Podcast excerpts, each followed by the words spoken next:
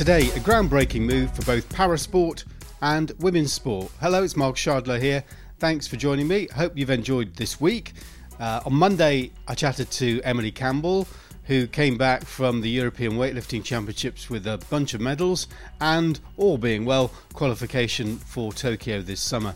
We also heard from George Peasgood, the paratriathlete who's been competing and is getting ready to fly to Japan for a World Series event. And then yesterday, Patrick Houston, who's been contributing to this podcast from the word go, was officially named as part of Team G B's archery squad for Tokyo this summer. And Patrick was absolutely full of it. Well, today we're going to reflect on some interesting news in the world of parasport that came out a couple of days ago. And joining me is the B B C Radio and Channel four T V reporter, Andy Stevenson. Nice to be here. What about then the news from wheelchair basketball? It seems quite incredible, really, that there is going to be a professional women's league. It's great news, I think, not just for wheelchair basketball, but um, parasport generally in this country, because I believe this is going to be the first Um, professional league in the U K in any para sport, so it's a significant step, and um, great for the sport of basketball that it's them that are able to do it. And I think it comes at a time when wheelchair basketball is is absolutely on the up. You know, both the women's and the men's national teams are, you know, in the top three. Well, I was going to say top three or four, but in Paralympic terms, I suppose we should concentrate on the top three, shouldn't we? But uh, certainly, you know, they've They're at the top of the tree in terms of world championships, and they're very much medal contenders um, in Tokyo. So I think this is only going to help, obviously, the the women's team, because you would imagine this will bring lots of new players through, having a professional league to play in. The men's national team, actually, a lot of them play overseas in, in professional leagues overseas. So I think they'll be sort of looking across thinking, OK, well, if the women can do it, perhaps the men can do it in future years. But it's um, it's tremendous. It's tremendous for the sport and, and participation. It's the visibility, I suppose, that is really important, not just as an awareness, but as you said, you know, attracting new people to the sport must be fantastic. Yeah, I mean, interestingly, Mark, I've been um, looking back at a lot of nineteen sixty-four Tokyo Paralympic uh, material at the moment. I've been looking back through archive and, and reading about that that games a lot. And you know, even when you go back to Ludwig Gutmann and Stoke Mandeville and the birth of the Paralympic Games, wheelchair basketball was there right from the start. And like you, you know, I speak to a lot of um, uh, athletes with disabilities who started sport or, or started their recovery, actually, or started their rehab by playing wheelchair basketball. They may have moved on to other sports. I mean, for example, um, I was filming recently with Dave Henson, who's the Invictus Games and, and Paralympic sprinter. And in that military environment, particularly, basketball is a sport that's used um, as part of of the sort of not just the recovery, but actually also the camaraderie and the support network for injured soldiers who are thinking, what are they going to do with themselves now? So I think it's appropriate that it is the wheelchair basketball that's leading the way and, and bringing in this first professional parasport league in this country. And on top of all that, it's um, it's just a great sport. You know, I, I was very, very lucky to watch a lot of the wheelchair basketball at the Rio Paralympics. I hope to do the same in Tokyo. And it's by far one of the most accessible and exciting and atmospheric sports at, at any Paralympic Games you go to. It's always played in a great arena. It always attracts uh, big crowds. And the actual action on offer is uh, top, top level and, and, and very easy to watch and be sort of um, taken along by, I guess. Yeah, I feel really lucky that one of the teams is just down the road from me here at Loughborough. So it'll be an appointment for me to go and watch. And uh, like you say, it's it's always one of the highlights of the Paralympics for me. How, you've been looking then at the nineteen sixty-four Paralympics. How did it look? It's fantastic and fascinating watching the old kind of, it's not quite Pathé News, of course. That's probably, uh, Pathé News is, I associate more with the, the sort of thirties and forties, I guess. But it is still, you know, black and white, very, uh, very kind of newsy voiceovers. You know, the British squad here are, you know, getting onto their plane to fly to Japan, et cetera. And I mean, it's a time warp, you know. I think one of the, one of the great great fun things about watching the sixty-four footage is actually sort of even outside of the sport. You know, you're you're seeing Tokyo in nineteen sixty-four, and um, things look very different, and there's fewer skyscrapers, and uh, even the neon signs and everything are in black and white. But in terms of the the Paralympics, one of the kind of quirky things, I guess, is that there were, I mean, snooker was in the Paralympics in nineteen sixty-four. A man, a man called Mike Shelton won, I think it was a gold medal. If Mike Shelton's family are listening and, and he won silver or bronze, then please do correct me, but I'm fairly certain he won a gold medal in snooker. Um, there was a lot of archery. There was also a sport called darchery. So it was uh, archery, but with a D on the, a D on the front and, and the letter T in there somewhere.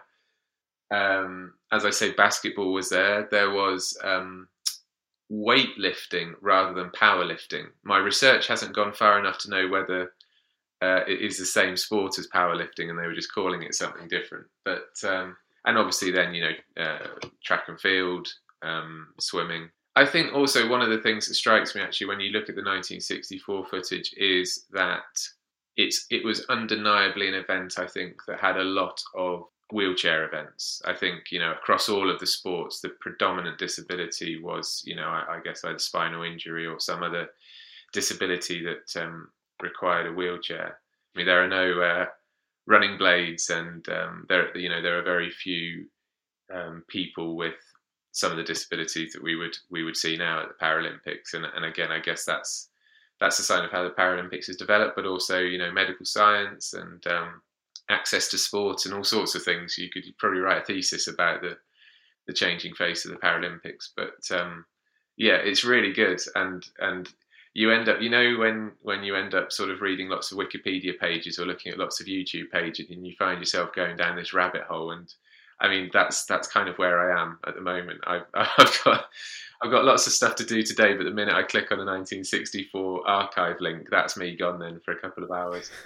Great, sounds a great job. I mean, we've we've had a great week because both you and I have been out filming this week and talking to real athletes, both Olympians and potential Paralympians. Um, I get the feeling that everyone is really, really getting excited now. How about you? Yeah, definitely. I think we've gone beyond the kind of is it happening, is it not happening to it's definitely happening, and we, we need to, to get ourselves in gear. And, um, you know, there's something to look forward to at the end of this long tunnel that we've all been stuck in. And it's just been it's been brilliant just getting out and filming, to tell you the truth. You know, we because it's not just I think all of us who sort of are lucky enough to do this kind of filming work, there's always that um moment where you think, oh, it's nice to get out of the office and do some actual filming. Well, of course, that's heightened by the fact that we haven't really been in the office either.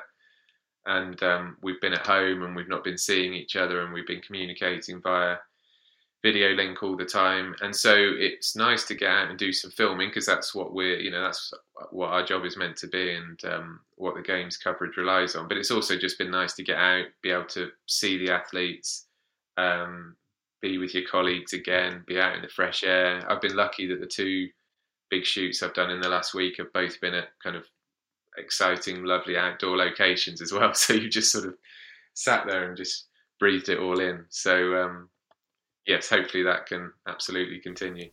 Yeah, the weather helps, doesn't it? I my two shoots were on both beautiful sunny days, and I thought this is this is the job I want. So, well, yeah. I know you're not, so we're not on video at the moment. But if I turn around and show you the back of my neck, you'll see that um, I enjoyed the sun a little bit too much. I'm uh, bright red there, but uh, no, it's good. It's been really good to get out.